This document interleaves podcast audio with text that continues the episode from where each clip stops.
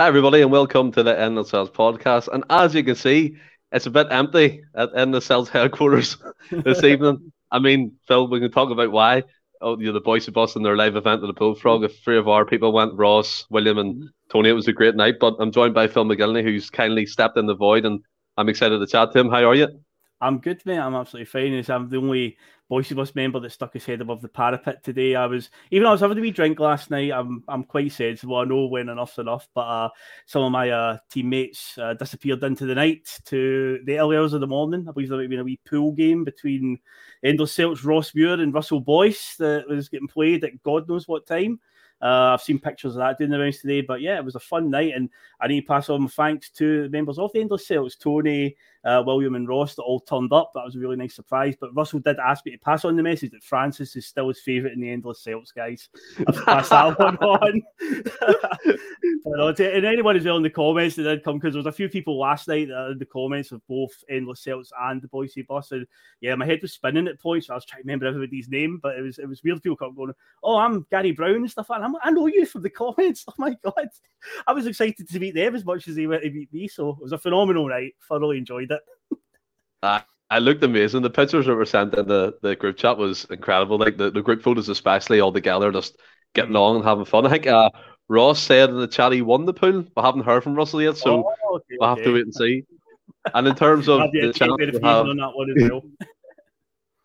Craig White Legends in, Kenny McCardle, Ryan Kelly, Gary Greer, Patrick McLaughlin, Alistair, Alistair Jack. Thanks for coming on the Hangover Celts. I think that's probably about right. To be fair, Alistair, like I mean, to be fair, Russell Boyce had his first live event in the Bullfrog and all seemed to go well. Fantastic crowd turned up. So if you're in the comments, make yourself known. It'd be great to hear your thoughts as well. And Phil, I'm sure you'll like to sit, like right. to hear from him too. But we'll crack on and, and go straight into Flag Day. I mean, that's what we're all here for to talk about the Celts being back at Paradise and what a wonderful surface finally the Celtic Park have. It looked just like a carpet instead of all that grainy, sort of sandy look, but it was beautiful to see. First of all, though, what about that display from the Green Brigade? You, you won't get that much much places in Europe like. No, especially on opening day of the season, it was absolutely phenomenal. I mean, the atmosphere from right from the get go was amazing. Before the game, Liam McGrandles sang a few songs. I mean, the rendition he did of Grace was thunderous with oh. the, the noise from the crowd singing along with it. It just set the tone, and yeah, that um that display was phenomenal. I mean, it's up there on a par with um, the the famous one against Barcelona. If we done it again, I believe against uh, it was the, the, we completed the invincible treble season, didn't we? We yeah. did one as well. It was a full stadium display, but oh, that, that was superb. The because uh, I'm in the the lower Jock Stein stand at one three nine, and I was looking across to the Lisbon Lions stand, and they had the um the trophy. It was like the trophy. Oh, that was beautiful. But it was, it was the banners that they had, or the the ribbons that they had coming down from yeah. the top tier that made it look like the green and white ribbons. I was like, ah, oh, that's really clever because it was unraveling, and I was like, I have a feeling it's gonna be a trophy. And then when it all came together, I was like, oh, that's that's superb. But when you're a player and you walk out in front of that, how can you not just be like so fired up and inspired? It must really imagine putting yourself in their shoes for a few minutes and just walking out there and being like, wow, you know, guys like Joe Hart will be like, I know I've made the right choice coming to this mm-hmm. club, you know, so it was it was amazing, absolutely amazing day, and uh, that was well, a phenomenal sight. I think Joe Hart even alluded to himself in the Instagram post he put up saying that it was first flag day experience and it was special. I mean, mm-hmm. these players have played at the top level. He was number one for England, and you yeah. got you got him coming up saying that when he's been in grounds in England, he's probably experienced different atmospheres, and Celtic obviously rank and deservedly so the best atmosphere he's played in. I mean, mm. uh, Brian Taylor comes in here, best fans in the world, hundred percent. You hmm. can't really deny that. And then you get them, you get the other fans uh, across the city putting up tweets comparing their um. It's like, come on, take a walk. Time to let it go. Do you know what I mean? Like, and when I first seen what the Green Brigade were doing, obviously they were raising funds for it. You're you're kind of wondering an expectation what it's going to be, and mm. they always, no matter like people obviously disagree with them sometimes and mm-hmm. disagree mm-hmm. with what way they sing or what way they get on. But see when they do them them displays, they're yep. they're unrivaled. Especially for me in, in uh, UK football, and we're unrivaled. Obviously, you got the police fans who do like the 3D ones and stuff up there, class mm-hmm. two. But in terms of what we're seeing yesterday, it was absolutely incredible. And another flag flag raise, film, ten and eleven seasons. All it's right. just becoming a normal thing, isn't it? Callum McGregor, first flag day as captain. What a guy. Mm. Although if you ask a certain journalist here, apparently it's a pass the parcel. You know, that's not how it works really. That well, would mean back and forth, back and forth, but not uh, 10 titles at 11. It's absolute dominance. It's a ridiculous quote. But again, that was all just for clickbait, I think, and for selling a few newspapers. But yeah, Callum McGregor, I think he was the right choice as well, and follow the flag because usually we wheel in um, be a famous Celtic fan, a former player, mm. some sort of emotional connection to the club. But no, I thought it was a good moment just to keep it simple. The club captain unfurls the flag, you know, the guy that led us to it, because it was a big, big deal for him to get the captain's armband last year. There was so much about, you know, Scott Brown, that's that's big boots to fill. Can can Callum McGregor get it? Has he got it in him to do it? And yeah, more than enough. So yeah, it was a really good moment for McGregor to get that chance. So I thoroughly enjoyed that even as well, like I mean, Kenny's right here, absolutely brilliant day, still buzzing. I was like a kid on Christmas Eve, I couldn't wait for the match. Me and my granddad were buzzing watching it as well. And in terms of obviously, you look at Callum McGregor, even when he was getting the whole debate around who should be captain when Brown left, and there was people mentioning like Jullien, how far how far back in the thoughts is, he now? And oh, no. it was everyone. It seemed like for a, wee while it was everyone but Callum McGregor, wasn't it? It seemed like everyone had a choice or a preference, but the guy just walked in, he's took it yes, he's not the captain where he's going to shout off or he's going to mouth at people, but you can see him. He, he leads from the front. It's the way he gets on on the pitch. He drags the team forward, and them uh, when it shows you the footage of the huddle, I don't know if you've seen it. He's just he's right into the players, like he's telling them, gets his message across, and I think it's brilliant. And then you move into the game, and everything's surrounding it, and Postecoglou kind of reflecting again on what he's done in his first season. Straight away, Welsh in with a a set piece goal, and I think I've seen um, Hamish McCartan from 67 Hail Hail say that was her first direct goal from a set piece since Barcelona. Well, that was brought up last night, funny enough, and right away, instantly my spider sense was tingling. I was like, no, wait a minute. And a few people did shout a couple, like one that comes to mind right away is Christopher Jullien scoring against Lazio. Um, I think it was a tongue ah, yes. one because a few people below had uh, commented and were like, no, that's not right. And then people posting the wee gif for like joke going over somebody's head. I keep just demonstrating it's been that bloody long since. Well, it's been over my head. Sorry, don't worry. But no, it, it, it's still weird because we don't score them that often. We really don't. So it was a, a good feeling because I'm not a huge fan of short corners. Like I always feel if you're going to do a short corner, you know, it should be because you've got something that you've rehearsed, a real good set piece move. Yep. And a lot of the time we play a short corner and it usually amounts to absolutely nothing. So I'm kind of like, well, what was the point in that? It's the same way like the free kicks that we do sometimes where we stand, like three players will stand over the ball and have like a wee confab with each other with the whole covered in the mouth to not show the opposition what they're saying. And I'm like, okay, they're planning something here. And then they'll just either blaze it over the bar or hit the wall. And I'm like, what's the point in that? So when it comes to set pieces, I'm not a big fan of just fanning around. I just want to just get it in the box. Yeah. And yeah, it was a really nice, uh, nice feeling to see a corner just flighted in, nice wee glancing header. And yeah, Stevie Welsh, you know, he's uh been ta- he's quite a controversial, divisive man in the starting eleven in the build up to it. But uh, my opinion's always been the same regarding him. He's not outstanding. I don't think he's terrible. He's just very adequate, I think, for SPL level. Uh, he'll always do a job, and I think there's enough around him if he does make a mistake to protect him. But there was a few slack moments for him, and you think, well, if that was a European game, that was a PSG or a Real Madrid. Oh, yeah. Oh, it's cotton. So did enough to get away with it. But yeah, good, good for the lad anyway. Um, good for his confidence as well. And we made a um, joke as well in the Boys of Us chat as he ran away celebrating. He was pointing, we're saying he's pointing at Mark Kearney, saying, That's for you, slagging me off, Mark Kearney. the judge, the judge, like an executioner, Mark Kearney. And then Egyptian King I mean, he's been watching the whole game here. He was watching coaching staff. Anyone notice we Gavin Strachan's new haircut? I think we all did, to be fair. He looked quite fresh. But you're speaking about, obviously, Stephen Wilson. I think Anthony Joseph confirmed today that the the Toulouse. See, I, I was going to say that name wrong again. I would get absolutely done in by the guys in the podcast. But Toulouse, they've dropped their interest. And it seems like, from Postecoglou who said, he's going to be fighting for his place. It's going to be quite interesting, is it, between him, Jensen, and Starfelt? Where do you see it going in this early days? And I mean, obviously, Welsh is he's got his goal. He's not done much wrong at the minute. Like I state a claim, and that's a good thing for the team, good thing for Angelo. They're the headaches that you want the manager to have. I think fans can be guilty sometimes of overthinking it.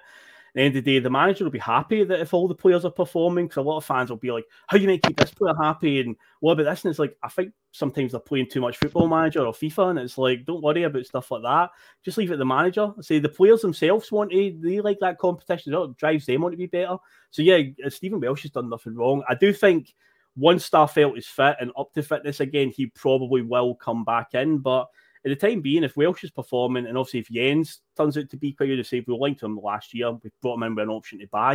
You've got to imagine he's going to get some game time, and it won't just be the occasional League Cup game against like a lower league opposition. So I'd like yeah. to think that he's going to get a wee bit rotating, but I do fully expect once Starfelt is back up to fit fitness, he will be in there with Vickers again because the record speaks for itself. Stephen, look at last year; they didn't lose a league game when they were paired up. Um, so but yeah, if, if he's got strong uh, options to rotate in and out when there's injuries and suspensions, then all the better.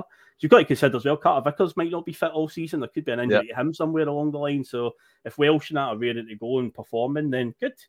Good for the club. Yeah, hundred percent. I think Ryan Taylor comes in with a good point. I'm all for Welsh saying he's good enough and fighting for a place. Go. I mean, as a youngster, get through the ranks of Celtic. We're all for that. We're all for homegrown talent. If he stays and proves his fitness and he proves his worth, then he'll get in the team. Postecoglou will be that clear. And it kind of comes back to the whole like first match day squad. You're you're looking at the subs. You're quite intrigued to see who makes the bench, and there's no Jullien. Mm. Funny enough, do you know what I mean? I've been banging that drum. He's on his way. To think that was the final nail, nail in the coffin. He'll be away.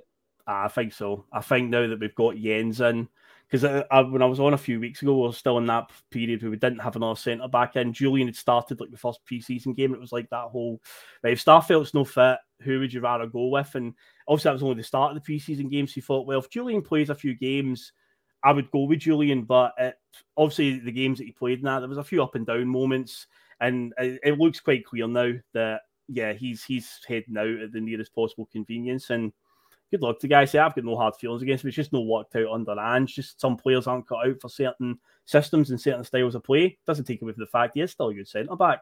But no, I'm, oh, um, aye, but with Welsh, I say Welsh is obviously status claim, and Ange clearly sees a lot in him. So I, it's and it's that whole thing, as you say, being a youngster coming through at Celtic. It's something we all dream of, so we can all relate mm-hmm. to it. You know, it's like you want to see a young lad do well that's came through the the ranks. So I good on him. So he's got strong options there. So it's quite nice to not have any defensive worries, especially in previous years when at this time of the year we'd be playing a Champions League qualifier in the middle of nowhere, probably in Europe, and Nir Bitton might need to step up if we had any defensive injuries. So it's quite good to be clear of all of that this year. Calm, we're okay. Hundred percent. Egyptian King comes in, our bench is strong, which is build to see, mm. and then we all wrote this is a great point again by Ryan. We all wrote uh, Ralston off. Welsh has the balls to fight, and good on him. Again, I totally agree. Yep. And the, the come back come back to the Jullien thing. I mean, I was uh, would say people fought, but people did think I was like getting at him and said he wasn't a good player. I was just pointing out you can see Ans has a system. Yep. If a player doesn't fit in that particular system, he won't be there. There's no doubt he's a quality mm-hmm. defender. I mean, yep. Russ, uh, Russell Boyce, he, he'll always allude to the fact that he has a friend within uh, French journalism, right. and he told him he was one of the best pl- players in the the league is in terms of the defender, and he should make it make the step up quite easy in the Scottish League, and mm. he did. But unfortunately, do you know what I mean? It, it changes, system changes, yeah. and sometimes you just have to cut your losses and off you go. And mm-hmm. best luck to him. That's I mean, he's been a great yeah. servant to the club, albeit that injury kind of curtailed him. But final goals in the League Cup final against Lazio. Do you know what I mean? So he's he's played a pivotal role at Celtic Football Club, and you look at the performance in the first half, and obviously I want I still want to talk about a few players, but just going to yep. the performance itself, there was a few opportunities in that game. Postecoglou, by all accounts, was raging with the 1st mm-hmm. half performance in terms of wasteful opportunities, and Aberdeen came back into it slightly towards the end of the half. And now this is the kind of meat of it, isn't it? This is are we being negative here, or we're just pointing out realism, right? Because there was times when Aberdeen got the ball, and it was mm-hmm. Carter Vickers and Welsh down there by themselves defending against free, mm-hmm. free uh, opposition players. You're not going to get away with that in Europe definitely is. Uh, there was one in particular. I remember it was uh, Joe Hart and Stevie Welsh seemed to be going for the same ball, and there was a wee bit of a, a mix up there. Hart scooped up in the end, but you could see there was a bit of hesitance there. Maybe it's because Welsh has they been playing regular, just a bit of communication. Maybe Hart didn't sort of command the situation better because the goalkeeper needs to take charge in these situations. Yeah. Then there was another one as well where I think it was it was Welsh again got caught out and Aberdeen were able to stick a ball across the face of the goal, but nobody got in the end it. And it was like again, you know, if that's a European game against a top level opposition, which we're going to play, um, you're worried that we're going to get caught out there. But I say that's but in terms of like the actual performance, one of the things that frustrated me, and I think Anne said that as well again about the wasteful stuff, there was so many moments again where you just feel like they're trying to pass the ball in the net. Yes. There was one yep. in particular, about five minutes before half time. It was a whole series of play, and it seemed to open up for lots of people on the edge of the area. Like different midfielders. And I remember it came to McGregor, and again, you're like, shoot. And he tried to pass a ball through, I think, Jota or uh, Kyogo, and it got flagged offside in the end, even though we stuck it in the net and it was offside. But from where I'm sitting again, looking right down the park, there's so many moments where you can see the gap opens up, and it's just like, oh, somebody just shoot. But it was always like pass, pass, keep passing it, keep pass, try walk it into the net, and you're just like, there's going to come a day, right, where we're not going to have any luck in front of goal and all this try to score the perfect goal and pass it in the net won't pay off. So it's like you've got to just sometimes have a pop at goal. Luckily, somebody did, which we'll get on to soon. Finally, somebody did take mm-hmm. that initiative. But um, yeah, that was uh, there, there, was a few frustrating moments, and with the way the first half panned out, you're like, we could easily be about four 0 up here, four 0 five 0 It's only one 0 at half time, so you start to get that wee, the wee edgy feeling at half time. Like, by the way, this this better not come back to bite us in the backside. But luckily, we we saw it out and got it in the end, man. it was I think it, it's a bit like remember the, the, the Arsenal team back in like 09, uh, the 10, and Cesc Fabregas, like Arshavin. They're always trying to score the, the perfect individual goal. Wilshere was amongst that as well. And you're like, why not just cut all that out and shoot it sometimes? Because you never know. The deflection, come back to the striker, wins the second ball, scores, blah, blah, blah. But it all comes back to it, Phil, doesn't it? I mean, the style of play, like he's he's always said he's never going to change it. He's never going to. He, he wants to obviously evolve it and make it yeah. better in terms of in a system and stuff. But mm. overall, the, the structure of it, he wants the, the players to be relentless and pass the ball at every opportunity. Mm. And but when you're watching it at one 0 especially on Flag Day, like you could hear the crowd towards the end of that half getting a wee bit mm. anxious, a wee bit touchy, not getting on the players' backs, but they were noticing mistakes were being made. And and I, I mean, it concerns me because Aberdeen, yes, they've signed some good players. And some, I mean, that midfielder was decent. The the holding midfielder, Ra- uh, Ramad- yes. Ramadi, Ramadani, or yes. and then the, the the big striker won a few flick ons of things, and Hayes was quite impressive, even though he's like forty five. He still has a bit of speed. But like, if you're going against like a Madrid, like a Barcelona, I know they're not in it, but you know what I mean. Yeah. You're going to get punished. It, does it concern you a lot that that's that seems to be a trend? Even in pre-season, we were losing silly goals from being in winning position. So there has to be a bit of, you know, a bit of improvement in that area that the a game out.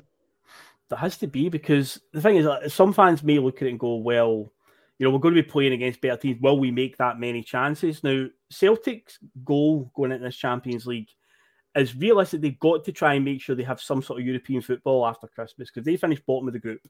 They're out, like out, out of Europe. There's no fall away for finishing fourth. So third place has to be a target. And the team that comes out of the third pot, there are teams in there like Bayer Leverkusen, who we played last year, mm-hmm. and despite them beating us 4 0 at Celtic Park, we made a lot of chances that night. A lot. It was an ama- astounding 4 0. And amazingly, that was the night that Ange came away going, Yeah, I can see things are starting to click now. And you're like, just going to beat 4 0. So maybe we're playing like the team for the pot one, say we do get, I don't know, Man City or something, yeah, they might absolutely crush us and we don't even get a sniff. But when going up to toe to toe with the third pot team, you know, we need to take these chances. We need to. Mm-hmm. And I said we made plenty of chances against Bayer Leverkusen last year, who are deemed a third pot team. So we could be playing a team at that level again. So it's like it's, sometimes you just got to have a wee pop at goal. But again, when it comes to some manager systems, they don't want you just waste a shot because it may go over the bar. Then that team's got the ball back and stuff like that. Yeah. But I say it's, it's, it's, I do expect Ange will be quite people have been a bit too black and white about it, about how your player will always just be gung ho. I think he will be a bit savvy in it, and it'll just be a case of the players might need to take a wee bit of initiative sometimes instead of going for that crazy pass across goal back to Joe Hart or something.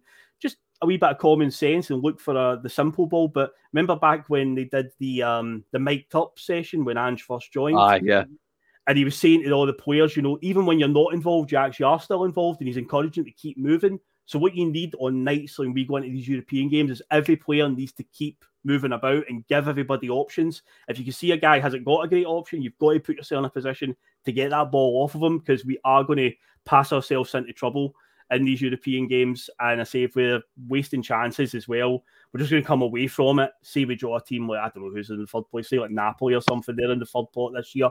We come away, we could add like eight or nine chances, but they've ended up beating us like two 0 or something. And you're just like deja vu all over again. So I would just need, just need to take those chances when they come up, man. You know, too much passing I think, about. I think, I think it comes back to the point where it's um, actually it's quite interesting. Uh, you say there obviously he might be a bit more savvy in Europe. That's why the whole Aaron Mooy signing kind of interests me, even though I don't agree with it.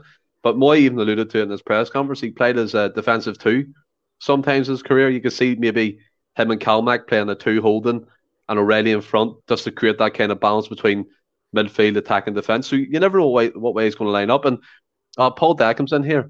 If Welsh and Taylor are starting in the Champions League, we're in trouble. Both great in the SPFL, but we need better against top opponents. Again, we're going to come on to Greg Taylor because I think it's yeah. interesting that Bernabei didn't come off the bench at all yesterday. Mm. And then Danny Boy with the left field comment there. I hope this isn't true. See the comment today saying Mason Greenwood to Celtic. Is it shit or what? I hope it is. I hope it is shit. I hope I wouldn't want yeah. anywhere near it was getting discussed on another pod, shall we say, a pod that's maybe not too fond of the Boise bus, put it that way.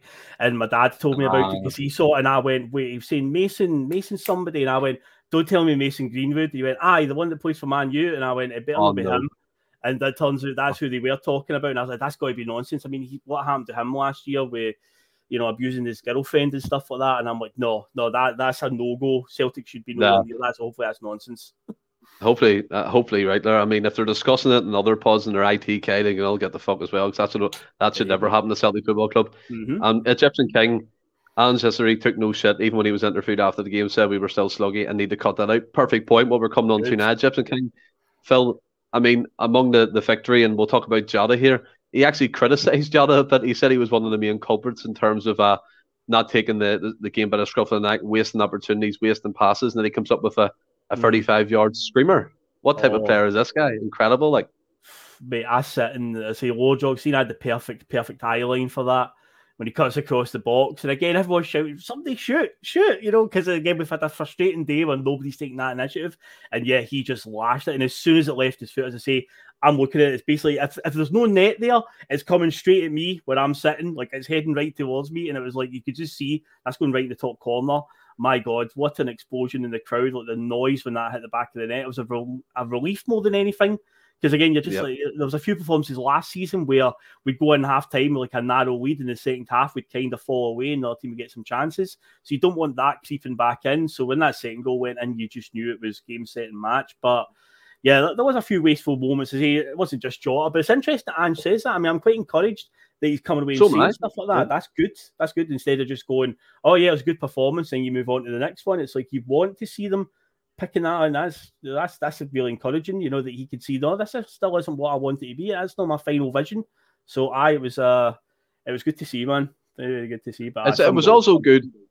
I mean, you look at Jota, and obviously you probably give him a balligan at half time. He didn't mm. huff. Jota didn't come out huffing or sulking or not giving us all. He wanted to prove a point to the manager, and he hmm. scored that screamer. He celebrated, and the rest of the game he stayed on the pitch. And the obviously yeah. the Japanese boys got took off. I think so. Obviously he came on and proved himself again. So when you get put down by the manager, it's all about your reaction, about how you come hmm. back. So that comes back to the point where Postecoglou is signing a personality for the culture of Celtic Football Club. Mm. He doesn't want the one who's going to take a hissy fit and hide and want yeah. to come off the pitch because he's got a relic. And so I mean, he's took it on board. He's he's went out and made a difference, which is fantastic. And it was quite inter- interesting to see these Benfica loan update sites and Benfica youth sites keep putting mm. his uh, goals up that he scores for Celtic. And I seen one of the comments, obviously Google translating it, mm.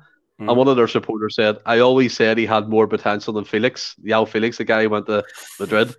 That's quite a statement, isn't it? That's that quite is. a statement.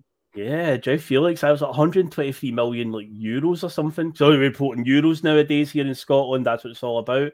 But some significant fee. Yeah, significant fee. Yeah, because João Felix had only had like one season at Benfica and he's going to Atletico Madrid for an obscene amount of money. And you're like, whoa, but yeah, I mean, I'm not on top of Spanish football these days since it left Sky TV a few years ago. So I don't really keep on top. So I don't know exactly how good Felix has been doing out there, but I'd imagine he's uh he's probably you know heading towards the right way that potential that he's got. But that is still some serious praise, man, to be putting him in that category. Because I did read as well, similar to yourself, where when we did sign Jota for the price we did, there was a lot of Benfica fans weren't they too happy that they'd agreed such a low price essentially. So man, that's uh it's about it's about time Celtic do it the other clubs, isn't it? We've had exactly. years of of of uh, clubs taking our top talent for peanuts. Like like mm-hmm. look at um Stuart Armstrong. I still class him as a player we've hardly replaced. Obviously yeah. you've had Hatate and stuff coming in that, but Armstrong was quality, so dynamic. He goes for like ten million quid. You lose uh, Wanyama, you get peanuts for him. Mm. You lose Van Dijk, do you know what I mean? You get peanuts for him. So it's about time that we give a wee bit of a medicine to other big clubs and take their top talents for right. six and a half million. By the way, it's still a big fee for us. So to pay that for Jota, and if he has as much uh, uh, potential as Felix, then I think that's a, a good one. do You know what I mean? and then uh, Ryan Taylor, you don't see many players trying to skill like he does. Ronaldo, Neymar, only a few really turn on the side in their youth. Ronaldo was on real step overs. Obviously, I mean, it's quite clear to see that uh, Jota models his kind of game on Ronaldo, the way he chops in, chops back, and stuff. And yeah, it's good to see. Egyptian King, another great point. Did you notice already he was annoyed he had to come off yesterday? It shows these boys want to play as much as they can and in this style of play. Again, they're all enjoying their yep. football. And then Ryan Taylor, this is quite funny. Then one noticed Gigi grabbing Jota's hair when he was celebrating. Yeah, he just went bang. It was funny. But speaking about obviously Greg Taylor, he's come up a wee bit in the comments here mm-hmm. in terms of we being in trouble and stuff if he if he starts in European football he did by all accounts get man of the match yesterday, and the stats were quite impressive against Aberdeen. Mm. And the commentators were kind of giving him praise left, right, and centre, saying his ball distribution was good. And it looks like he's worked on that quite a lot. He is good at the pass, and he's good at. Mm. It, do you know what I mean? I just it sounds a bit crap when I'm giving all this praise and I'm coming back with a counter argument saying yeah. I just don't think he's good enough for that step up, and that's why for me I was surprised Bernabei didn't get at least 25 minutes. Was that surprising to you? Just to see what he's made of in the league.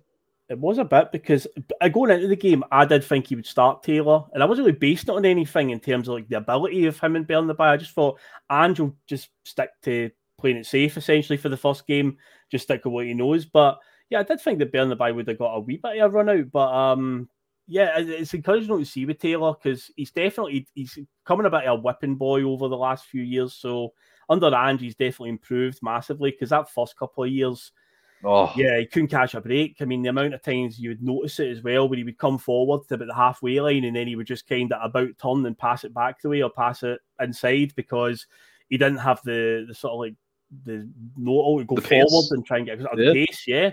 Because um, his short passing game's actually pretty good, like in terms of just like short range passing. His crossing could still do a bit of work, but the way Ange has them playing with being inverted fullbacks, where they're not really all about getting up and down the line. When he gets in the middle of the park, yeah, he had a quite a decent game yesterday, and his, as you say, his distribution was really good. It's like that sort of they kind of become an auxiliary sort of defensive midfielder by mm. coming in there, you know, just like pick up the ball and pass it out wide or pass it forward to somebody. So, but yeah, I think Taylor.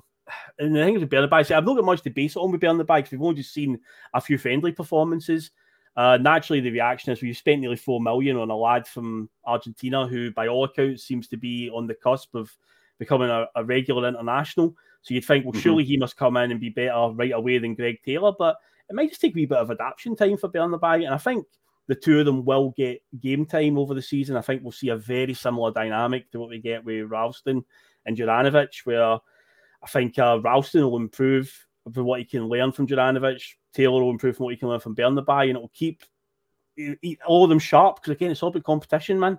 So mm-hmm. I, it's, uh, I think we both at the moment are, are quite a safe hand, and yeah, I can understand the concern again with European stuff. And I think a lot of that's just deep rooted in a lot of fans' heads because we bought him from another SPL club, so it's like, oh no.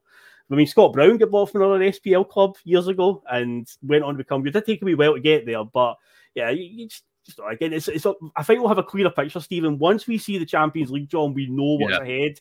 Then we'll have a clear picture because we'll still have a few days between that draw and the end of the window. Then we might know where we need to get and what for strengthening that. Maybe a few last minute deals, but we'll see. We'll see how it goes with the tail stuff. But overall, I was encouraged by his performance. I thought he did absolutely fine, and by all accounts, was getting man of the match. Yeah, I can't really disagree with that one. Yeah, I mean, the whole Greg Taylor thing interests me because a lot of people on the podcast, like Ross and William, they're all big fans. They obviously they call him Gregory. That's kind of cut, catched on in our uh, our podcast. But I look at it from the fact, and I think you're right. It's a wee bit of naivety from myself thinking we're signing from Kilmarnock. Hmm. He's coming to us. Yes, he's improved, but if you're coming up against a Neymar or whatever, I don't know. I, I don't know. I, I just can't see it. Patrick McLaughlin here comes in with actually a left field one. I try Bernabei on the left and Jad on the right once for a couple of goals in front. Again, hmm. I think Postecoglou is trying to play sign players who can play multiple positions.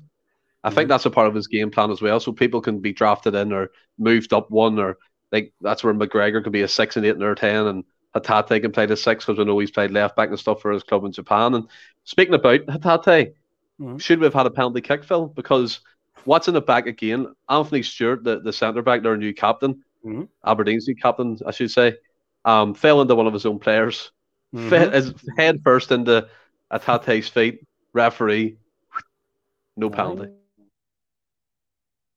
Hatate was the the walking wounded yesterday because uh, they were out to get him. They really were.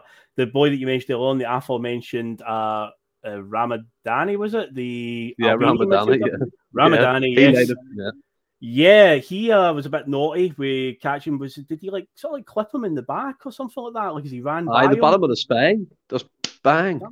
That was it. Do you know that's exactly the same thing that that Ramirez did to Joe Hart last year when we played them at Celtic Park? There was an incident in the first few minutes at a corner, and he sort of like done Joe Hart right in the lower back, and there was that moment of fear where Scott Bain came out to warm up, and everyone was like, Yeah. "Oh God, no!" Um, but that, is this a tro- do they teach this in training at Aberdeen or something? But yeah, there was that, and then it was like, well, the referee then stopped, originally played advantage, and went, "No, no," no," and then just took him over, gave him a stern talking to. And then Hatate, obviously, with the penalty incident as well, which I do think was a penalty. I think it was. And then there was also he went off injured anyway, where like his mouth was all busted. I believe. well. Aye. So poor Hatate, they must have watched him in pre-season and went, "Oh, identified him as the danger man because he was running everything." But yeah, he was the walking wounded yesterday. Not much protection from uh, Nick Walsh in the middle there. Uh, but yeah, that, that one with the the when he got done in the lower back, that one in particular really riled many fans in the stadium. Yeah. like you know, you've played advantage, you've realised there's no advantage. Sure, you need to bring it back now and book him. And I say he was down for ages getting treatment, but no, it was just a wee stern finger wag, you know, a wee talking to. And I don't know, let him away with that one. It's like, oh, come on. So there we are. We're only one game into the season, Stephen, and already they're at it. These referees at it. Mate. Oh, I, I, I really personally don't believe that VAR is going to make much of a difference, especially if it's them clowns that are running the VAR. Do you know what I mean? I would rather appoint officials from different nationalities who can come in, oversee a game, even if they have to watch it. I'm sure you could hook it up a way where you could uh, fill a studio in Portugal or Spain Mhm. with a couple of referees and put the screens on of the match. Mhm. Yeah. And then you could do it that way instead of having like some Nick Walsh or Willie Collum, or whoever it may be with a crayon trying to predict and give free kicks and be like, that's a yellow card. It, it should be working like that because these referees for years, as you rightly pointed out, whether it's against us and I have to be honest, sometimes you see shocking defi- uh, decisions against other clubs. Look back at that. Mm. Remember last uh, year there was a fight. I think it was Panadice.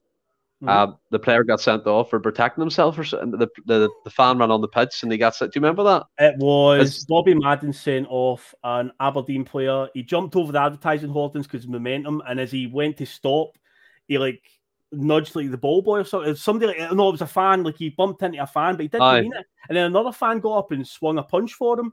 And obviously he didn't he didn't throw any punches back at the fan. But obviously he had a work with him, and Bobby Madden then gave him a second booking and sent him off. It's like what the So- hell? I mean, Bobby Madden, by all accounts, had a shocker down in uh, England Did. as well. The fans He seem to be on his yeah. back quite early on. And again, at those points. I mean, we had a, a, a top level referee, Bobby Madden, in our top league. Now he's refereeing in League Two in England. That just shows the standard. Do you know what I mean? And we're going to expect these guys to, to do VAR properly, do the, the lines and all that Mhm. stuff in real time. Absolutely no chance. It's going to be like a clown. It's going to be like a show. And then Paul Dye comes in here with a cracking point. Poor Hatate wore a gum shield to protect his teeth and still got busted off. You see, Celtic fans, you all put the pressure on because he wore a blue gum shield, or you can't even wear blue Hatate. You better get rid of that gum shield, and look what's happened. Shame on you all. Shame See, to be honest, see, to be honest, see that whole blue arc. I, I, I don't care. If he wants to wear it, he can wear it. Do you know what I mean? No Doesn't mean he's with a. Rangers fan. Like blue's just blue. Who gives a shit? Do you know what I mean? and then obviously we, we see the we see the game out and we'll win two 0 and we're top of the league, aren't we? Yeah, we are. I Top think the that's league, the final. looking down on the Rangers, mate. Already. Top of the league, looking looking down already. Do you know what I mean? That's that's the way it should be. But in terms of the, the game overall, obviously, before we move into some of the political boardroom stuff, how do you feel it went? Uh, overall, can't really complain. Say at the most, yeah, we probably could have scored a few more goals, but in the end, it was a routine 2 0 win. I say Ange seems to be giving off all the right messages that there's still room for improvement, and that's fine. That's absolutely fine with me. Yeah, there is. And, uh, you know, we just need to get a bit more ruthless in front of goal and just take the chances because, again, it's going to do us in good stead when it comes to European football when we're not going to get many chances. But the ones that do come up, we need to make sure we're sharp enough to take them. So it's good that Ange identified that. But yeah, overall, phenomenal day, great weather, great atmosphere. Just great to have Celtic back playing competitive football again because uh, we've needed it instead of dissecting all these friendlies and arguing over this the silver stripes on home kits and stuff like that. And it's like, oh, some real stuff to get our teeth into now. Come on. We had to talk about something, didn't we, to fill in them gaps oh. I know, But- I know. Do you know another thing that's I'm quite amazing about? Our next game's at Ross County and Dingwall, isn't it? Uh, and obviously, that apparently isn't on TV. It's that not. is mental. I know. Mental. Yeah, they got rid of the streaming service where, because after the COVID season where you got to the past to Paradise and stuff, and then when they brought fans back, there was still the option where some games might be on pay per view provided by the specific club. It seems like we had a lot of games like that, but Rangers didn't seem to have that. Every time No. Rangers had their away game, it was usually on Sky, but we Yeah, had like Aberdeen, Ross County. In fact, the infamous game up at Ross County last year where Tony Ralston scored the, the last minute, oh, last minute, I say, uh, 97th minute goal. Uh, that was on Ross County's pay per view. And somehow Stephen Craigan still got a gig on that one, even though he's never actually had any connection with Ross County. Oh. But yeah, apparently this year that's completely abolished now. So I don't know how most people, me included, are going to uh, going to see it. It's going to have to be some Yeah. sort of uh, streaming means out there that I'll need to delve deep into the, the dark corners of the internet to find. I'm sure I'll I'll find something, but uh, yeah, it's not it's not ideal, not ideal at all. So yeah, it, it, it just sho- it just shows you that um how out of touch Neil Doncaster is with people like normal Mhm. working class people within Scottish football. He, he comes out today, and the SFA obviously come out and say they're cracking down on illegal streams and pubs and stuff. And it's like the- these guys, these women, these children, working class just want to watch their club play, and you're making them pay hundreds and hundreds of pounds for a TV deal that's absolutely abysmal for Scottish Terrible. football. Well done. Neil Doncaster. And another point, how funny was it to stuck uh, Kris Boyd under the gantry? Just coming in with wee comments now and again at uh, Celtic Park. Madness. See, I've not even seen the TV coverage because I was. I, Are you I was? Sky Plus, but um, I didn't even did that. But I, I just find it ridiculous that Sky always wheel him out in any way to do any Celtic games at all. He should be so far away from any Celtic coverage in any way because he's never getting anything productive or positive to say about our club ever. But Sky just keep on 100%. doing it. 'Cause again, it'll be controversy, creates headlines, and they'll be thinking along that way. Oh, he's controversial, you know, and it's like they'll just thinking any reaction is a good reaction, and it's like no, no, not in his case. Con- that is not a good controversial. Controversial and a shite pundit. I mean, that Oh, kind of sums him up. Terrible, LeGrand man. comes in saying the real test boys have been in Champions League. Totally agree with that, Granda. You, mm. you know my thoughts on that as well. But we'll move on to some of the more kind of political boardroom things. And I- know some people are probably going to be, ah, not again. But it has to be addressed. I mean, we can't forget the the crimes. I was going to say the issues of seasons gone past and being locked out of the stadiums with cages around it and all that kind of stuff. I mean, we heard on Friday, I think it was confirmed, Phil, that uh, Ian Bankier is going to be stepping down as chairman. Q, Peter Lawwell getting his suit jacket ready, his Celtic Oh, club tie back on. Is he a shoe in, do you reckon, for this? Well, this this is the weird bit, Stephen. A year ago, when he stepped down from the CEO position, this was rumored even back then, and then the story kind of disappeared just at the end of the night. Nobody heard from it again. But now it's came back up, and suddenly there was a bell ringing in the back of my head. Like, I'm sure this headline's been doing the rounds somewhere before, so it doesn't surprise me at all. I just find it really interesting, first and foremost, that suddenly everything's going really well at Celtic, and Mhm. suddenly they're trying to sneak this one through because something similar happened with the Bernard Higgins one. Uh, we were on a decent run. It was a run up to the League Cup final, I do believe. And uh, yeah, the Bernard Higgins story had broke, and then they changed their mind at the last minute. I don't know if it's going to get to that level again, if it will be a lot of like fan protests to stop it. But I've seen a few fans online are very much in the camp of, oh, it's all a load of nonsense. It's, it's just the, the media try to stir it up. Then there's other fans who are kind of like, but worried about this. You know, you could just you just feel like you've read this chapter before. You know, I'm long enough in the tooth now to be down this road with Celtic where when everything's going so well, just something bad, something stupid will come along just to just the board again proving that they just just so much incompetence. I mean, right now, Peter Lawwell stepped down as CEO, disappeared, and Michael Nicholson, who'd been there for years, obviously took his uh, took that CEO place or the it was I CEO place because Dominic McKay. McKay was the Aye. fever dream. Dominic McKay, who was only there for about ten weeks and then he disappeared as well. Uh, did he even happen? Nobody even knows. Um, but yeah, and it's basically just the same board that was there before. But you get fans going out saying, "Oh, what a job this board's doing! What a job Michael Nicholson's doing!" And it's like it's the same. It's still the same guys. And if Peter Lawwell's coming back in to oversee everything as the chairman, and given it's quite well known from stories we've heard over the years how he would uh, interfere in on-field matters as much as off-field matters. does I think a lot of fans are right to be a bit fearful of this one. I don't think it's being negative or anything, try to be controversial for the sake of it, to generate clicks for podcasts and articles. It's not that. I do think there is a genuine case to be a bit fearful if this does come to fruition. So yeah, I'm very much concerned, Stephen. Egyptian King comes up with a funny one here, but it's it's quite relatable. Lawwell's like the psycho ex you just can't get rid of until she gets your health insurance. but I mean, you look at this. We had a wee chat off her obviously before we come on, and I said it's a bit like he couldn't handle the heat in the kitchen when it was mm-hmm. all fire and brimstone. He's had a chat with with Desmond and Dermot's been like, "Don't worry, in a year or so, I have it in good faith that Ian Bankier is going to be stepping down, so we'll get you back in when, when we're all going well, and Postecoglou has Celtic back on top." But it's like, does this again go back to the, the root of the problem? It's like jobs for friends. Mm-hmm. That's, do you know I mean? That's what it is. The, the old friend brigade, the prawn sam prawn sandwich eating brigade are yep. back again and it's the same faces, albeit in different positions. Now, mm. Michael Nicholson, by all accounts, to give him credit, let's mm-hmm. be fair, obviously, he mm-hmm. seemed to be having good handling on the transfer dealings. He's got yep. them pretty quickly. Postecoglou's even given his, his obviously yep. stamp of faith as well. Mark Lawwell, let's forget about the name connection for a 2nd mm-hmm. He had his own kind of credentials at the City Group. Yep. He's come over to us with a great CV. Let's let's see how he does. But mm. Peter Lawwell, for me, it's like once you step away and once you have the problems that he did with them statements mm. that he done on the YouTube channel, looking like he was getting held at gunpoint, rolling out Scott Brown to tell everyone that it's all hmm. okay, and Scott Brown didn't even look like he wanted to be there at that point as well in terms of what he was reading, looked like it was off a script. Yeah, it's it's a deep seated issue that doesn't seem to be getting sorted out anytime soon.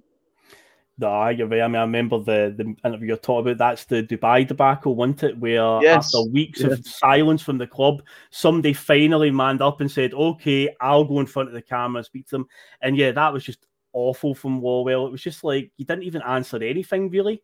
You know, it just it just made it worse this whole situation because yeah, that that was one of the many shambles. But he will forever be you know tarred in that whole like the the ten in a row failure. He will always be associated with that because I think he was always planning on stepping down as CEO, but I think his grand plan was to go out as a, a hero, you know, the CEO that oversaw the 10 in a row and stuff like that. So obviously it backfired. But yeah, you're right. He probably, with everything being as uh, intense as it was a year ago after that debacle, and there was a bit of uncertainty when Ange came in and with the players we were about to lose, nobody really knew what was coming ahead. Luckily, it's all fell into place. And yeah, it's, it's just so convenient. You know, he's got out the kitchen, got out the heat, and now here he comes back in, looks like it to take all the glory, but this time he's coming in in a bigger position. The chairman this time oversees it all. The the, the chairman of the board's mm-hmm. the top dog, so it's like, oh, the it's, it's a lot of fans are, as I say, right to be concerned, man. Very very right to be concerned. I mean, Frank Brennan has come in. He's put up a few comments, and I want I want to talk about this here. He said, "What the is is to be fearful about Lawwell mm-hmm. for fuck's sake? Of course." He would be my first choice, Eiler, but it only goes to highlight the complete procurity of suitable candidates for the position. No. I get see to me that that doesn't make sense because I'm sure if Celtic tried to recruit a new chairman, I'm sure there'll be plenty of candidates in that position that will want to come to Celtic Football Club, whether it's from far afield like Italy or Spain or Australia, mm. Asia, uh, Korea, and even England. Even that guy we had on, uh, David Webb. Yeah. He's a fantastic guy. He's overseeing a few operations at Tottenham, mm. Southampton. There is guys out there and I've seen a few comments saying if Lawwell comes in, it's another step backwards in terms of where we should be as a club. Hmm. It does concern me. Now, again, this is totally from outside of what I can see. And we're not privy to what goes on in the boardroom. Yeah. We don't have a seat. There's no fan representation in the boardroom, which I think is wrong as well. There needs to be that kind of voice. But obviously, the, the Celtic SLO does a good job when he yeah. can and stuff and informs supporters of what's going on. But in terms of us as a club, Postecoglou is doing this himself. There, for me, there's no other kind of way to put that. If you know what I mean. Yep. The um, I think the biggest concern when I first saw it and knowing that Andrew he's doing it all himself, right? And as we know about in the past, there's been stories have came out about Lawwell interfering too much. And my first fear, my first, and I think many fans have thought the same was this is a guy who was imagined the Australian national team and walked out on them before the World Cup because the people above him couldn't get on with him and couldn't see his vision. I just worry that if Peter Lawwell's back on the scene and starts any of his funny business interfering, try to influence hmm. Ange, mm. who's up against it anyway. I say he's pretty much doing most of it all by himself. I really hope it doesn't come to that, and I really hope the worst case scenario doesn't happen. I don't want to say it out loud because again, I don't want to be accused of generating negativity, but he's probably know what I'm thinking. Um, and it's like I just hope yeah. it doesn't come to that. I really, really don't. And in terms of the point about other candidates, I agree with you. When we look at it from a fan point of view, our club has a lot of appeal and stuff like that. But my concern is, and you go back to what I talked about a minute ago, the fever dream, uh, Dominic McKay, where he came in for that 10 week yeah. spell. It did actually happen, folks. We didn't imagine it. it. He was there. And obviously he disappeared. And it's a case of what, what happened there? Was he either just so bad that they got rid of him, or was he just too forward thinking? That the rest of the board were like, we've got to, we've got to force this guy out. So that makes me think that if they looked to an outside source as a new chairman, somebody an outsider, well, I just worry with this board would they welcome see him? You said, see you saying that. They're sorry to cut you off there, but I think you make a, a great point in terms of Dominic McKay. Hmm. It's funny when he left, it didn't take long for the whispers to come out that Peter Lawwell had a big, big That's say right. in who was appointed. Mm. And then obviously as time goes on, even Postecoglou name dropped them a few times as well. So is it a case of maybe again to come back to, to be a bit counterintuitive here in terms of what other people could be saying? I mean, Michael McDonald come in. Mm. I'll get the wee comment here and said most teams in the EPL would be lucky to have him in a heartbeat. we'd be lucky to get him. I think it's a wee bit of sarcasm there, Michael, to be honest. Uh, but I do get what you're saying. I know, like he has confirmed that he's rejected the likes of Arsenal going down there. Obviously, he's paid big bucks to Celtic. Like he's probably one of our highest paid members yeah. of staff, and that probably outweighing the manager too. Yes, the, the whole thing with Lawwell is for me what he's associated with. Yeah. For that downfall, for that absolute collapse of the ten in a row season. Yep. Yes, he done well up there. He kept our finances under control. Yeah, we mm can't deny that. No we're, that. we're always we're always making profit. We're making steps in Europe in terms of a brand recognition point, maybe not so much as a mm. club in the football end. But when you're associated with being so out of touch with supporters in, in that COVID season when you couldn't get into the, mm. the stadiums, there was no sympathy, locking the fans literally with metal fences so they couldn't protest or get close to the club, not giving any communication, kind of like closing himself off to the world to the extent, just locking that door behind him mm. and letting the chaos unfold. I don't think he should be given any right to come back to Celtic Football Club now after what he done. Yes, you can appreciate obviously the years mm. of success leading up to that and stuff. We're not. I'm not trying to be like naive in this. I know he mm. played a big part, and people don't like to hear that, but he did. The profit sheet, obviously, players yeah. come and go, and managers and decisions, and stuff like that. But for me, it's time to move on from that. And the more we keep going back to them options, like we spoke about as well, it seems like him Lenny and Desmond have this like we WhatsApp group and they message each other every so often and be mm-hmm. like, "Do you want a job?" I mean, that's what it's like. It should not be like that at Celtic Football Club, Phil. No, you're totally right. And the thing is, as well, I've seen points already come up on Twitter. A lot of people saying, you know, let's not forget the amount of success we had under Lawwell when he was CEO. And yeah, there is a case for that at the end of the day, but there's also things like a lack of investment has led to many like the managerial departures. You look at some of the along the track record uh, the border shot. There you go. I'm playing pretty much. Aye, that's pretty much what they're doing, Egyptian King. But the, you look back to even when Lawwell took over as CEO back in what was it 2003, 2004, around about there. Yeah. So we were just off the back of the UEFA Cup final, and it's like we were told that like Larsson told us at that time after that final that this coming season will be his last season, and even like the we didn't even replace. I know we can't replace Henrik Larsson just like that, you know, but we had a whole yeah. year to prepare, and we ended up with Henri Camara on loan at the end of the, the, the start of the next season to basically replace Henrik Larsson. And then you look at when Strachan then came in after that, and his whole remit was just to get the wage bill down. Uh, the investment was there. Neil Lennon's first tenure, like, was all going fine, but he left at the end of the 2014 season because he just got told that the the investment wouldn't be there. We brought in Ronnie who in the second season we were going signing players like Carlton Cole, Kazim Richards, oh. and stuff like that. So, and then of course the Brendan Rodgers debacle, everyone knows about that, how that yeah. one went with all the different. So there's a track record there where yeah, it can go really well and stuff like that, but there will come a point, a sour point where it will start. The investment won't be there. It might not match the manager's ambitions and stuff like that, and that is a huge concern, especially now that he would be the chairman, the overall boss, and it's like, oh god. so yeah, it's um, it, it, does put a bit of fear into me, but I say there is some fans that already try to put the positive spin on it, and that's the thing. Again, as we've seen in the last few weeks with the the pylons on social media and stuff, it's all about opinions at the end of the day. If somebody disagrees with your opinion, you don't need to call them a prick or anything. You know, it just yeah. people's opinions. But yeah, there's, there's going to be It's not like we're not recognizing his success. Oh, yeah, Do you know what I mean? But he, he played he played a major part in all the downfalls and the managers you mentioned. Aye, like there's Rodgers like a gang to it, definitely. Yeah. There is like there's good points, but there's a lot of bad points as well. So it's like, uh, yeah. like Brendan Rodgers, by all accounts, wanted to sign your man Castagne, who mm-hmm. ended up getting a Leicester. That didn't go through.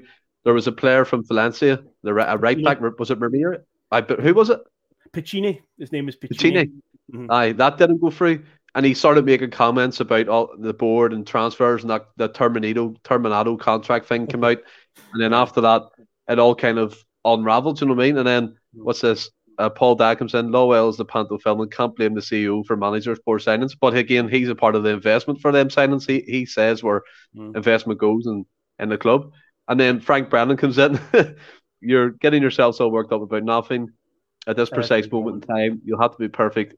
You you'll have the perfect fall guy for when we get hammered in the Champions League and all be low as felt. Again, Frank, I take that totally on board. There is different sized it, and we appreciate all the size because it makes for a good debate. I think we can all agree on that, Phil. But we'll kind of move on, obviously, to a lighter hearted segment of the show, and just to yeah, kind of round it off. And a lot of people are wanting to know about the bullfrog oh, last night, Phil, and people wanted to know why is there no live footage or any footage on YouTube. Well, I arrived at about quarter past eight before the show started, about half eight. So my understanding was they were going to try and film it. I don't think live would have been an option. Let's be honest, it would have been quite tough to get it all, you know, in sync to go live. But if we'd recorded it and maybe uploaded it as a separate thing, but no, that just didn't happen either. But um, yeah, it was it was quite bad. So basically, what happened in the bullfrog stays in the bullfrog. Uh, it's essentially going that, but it did happen. It wasn't like Dominic McKay, as I say. It just you know we all just imagined it. No, no, it was it was a good night overall. Uh, so we just did like um the old PMP post match push beforehand. Then there was a quiz in the middle, and then a Q and A at the end. So I it was it was a good laugh. It was I say it was fun to just meet most of the the Boise Bus team hadn't even met in person at that point. There was a lot of even Russell hadn't met him in person till last night. The only people I'd met in person so far were Mark Cairney, Dale, Regan, uh, Liam Cole, and I think that's all of it. And then yeah, but last night I got to meet pretty much most of the team and then some of the boys from Endless Celts as well, and a lot of people who call, uh, comment on both shows. But that was it was good fun, and uh, I'm sure there'll be another one in due course as well. But I we need, I think some of our team need to recover from last night. So say I was, I'm a sensible boy. I came home about you know midnightish or something like. That. I was home nice and early by their standards, but they were out till God knows what time. So I say I know there was definitely a pool game going on between Ross and Russell. Uh, the challenge was laid down, I think, when we did the quiz between the Endless Celts and the Boise Bus. I'm sure there was some banter back and forth about that one. So they, they played the game last night. But uh, that it, it, was good stuff. But I think there's some the phone footage out there. I think a few people had the phones out. I I've been on stage at one point and don't release the phone footage. oh man. I think, I think as well, like if you can like as a podcast, the Boise Bus, if you can get people in the room and talk about Celtic and have a laugh and have fun, that's what it's all about. Yeah. And I think you made a great point. If we disagree with people's comments, there there is no need to take it on the Twitter or call people out and, as you said, use bad language towards them and things like that. And I do want to point out to the fact as well that we still have Undertaker below. We've got the Samaritans, we've got Breathing mm-hmm. Space, we've got the Scottish Mental Health Charity as well. So if you're in a position where you need to talk to someone, reach out and do that. Otherwise, if you want to, speak to one of us, Boise Boss, then the cells, anyone out there yep. that could be a listener. There's always someone willing to talk. And just the, the kind of the kind of round up the show. Phil, the third kit was dropped today. It was. So it was and it looked for me quite nice. I'm wearing the, the controversial one from last season. I, I think, it's quite nice one. That one you've got on, I yeah. think that one got a lot of jip. And the only thing that I didn't like about that one was the badge placement. I felt it was just too low down. I don't mind. I, I can't even see it the screen, man. Yeah. i have to sit like this. Aye, something about that put me off it, but I, I, think the actual design itself looks quite nice, quite fresh. But I think I think it'll be on one of them retro football uh, shows mm. later in yeah. life when we're older. I had that kit. No, only one of them ones. It's worth money. But yep. what do you think of the third kit? I quite like it. I mean, I'm all for like going a bit different on away kits because that's what they're for. You know, I don't see the point mm. in having you know, a home kit and an away kit that are essentially the same color, especially when there's another team in the league that wear green and white as well. And it's like, ah.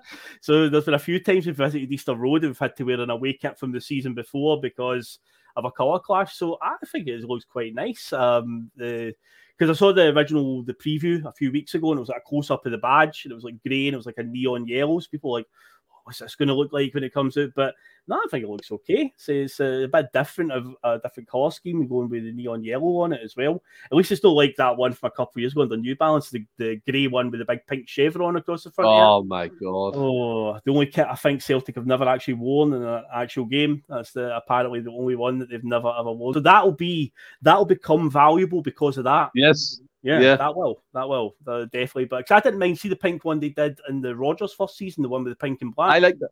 Yeah, so me being a wrestling fan as well, it's Bret the Hitman Hart colours. So I was like, there you go, pink and black. That goes really well together. But I thought that looked okay. But that grey with the big pink chevron across it, I was like, oh no, no, that's that's too much, man. But see, it will now become a cult classic, you know, because uh yeah. because it never got worn. Um, but as, apparently there's a wee detail on the sleeve where it's the roof of the stadium. Somebody said something about that little design that's on the bottom of the sleeve on this kit apparently that see how the, the when you look at the roof of the stadium, you've got like the cantilevers and stuff like that, or the yes. metal gutters. Apparently that's what that design is, and I was like, oh, that's quite a nice wee detail. I never even picked up on that. I could have stared at it for ages and went, this looks familiar, but I can't put a finger on what it is. Apparently it's the roof of the stadium, and I was like, oh, okay, that's quite cool, man. So that's that's I, one I, wee detail. I think you're right. Like kids need to be different. You're, I mean, again go back to the whole kid argument. Do You know what I mean? It's like ah, what do you know what I mean? Ifs and buts and things. It is nice to have a, a different kind of kit, and there's a few people saying the badge should always be the same color and things like that, which again people can disagree about. I seen a great comment up this up the pod. Uh, the comments I'm not going away up. I do apologize, saying there should be some say for Celtic fans in future yeah. kits with Adidas and things. I think that would be a great shout. And I liked your your wrestle analogy there because it was Ric Flair's last match last night, wasn't it? It was, so it yeah. Well, he a he says his last match. Don't be surprised if he still Aye. comes out again, does another one. and by all accounts, he won, and so did Celtic. And on that note, Phil, have you enjoyed being on the Endless Celts podcast? Of course, mate. Yeah, I'm always happy to come and talk about Celtic anywhere. So yeah, um, I see the Boise bus there. They're nursing some hangovers tonight, so uh, I believe Monday club will be a Tuesday club this week, um, which is understandable. I had a feeling that would be the yeah. case. Uh, but yeah, no, thanks for having me on, Stephen. I'm more than happy to come no and talk about the, the glorious Glasgow Celtic, mate. I appreciate you coming on, especially at, at short notice as well, man. It's much appreciated. And also did the, the comments and uh, Egyptian King straight off the bat. Great show, lads. If you could hit that like button again and hit that subscribe button, we'd greatly appreciate it. And also to the members, obviously Kenny McCardle, Kaiser, uh, Kevin 14, they're all in the comments as well. So again, if you want to take advantage of the the, the wee membership option, 99p a month, just get on it. Bit of crack on me. Get that wee emoji beside your name that John's created. But in the meantime, until Friday when we look ahead to the Ross County game at Dingwall, which some of us may not be able to see, stay oh. well and keep safe. See guys.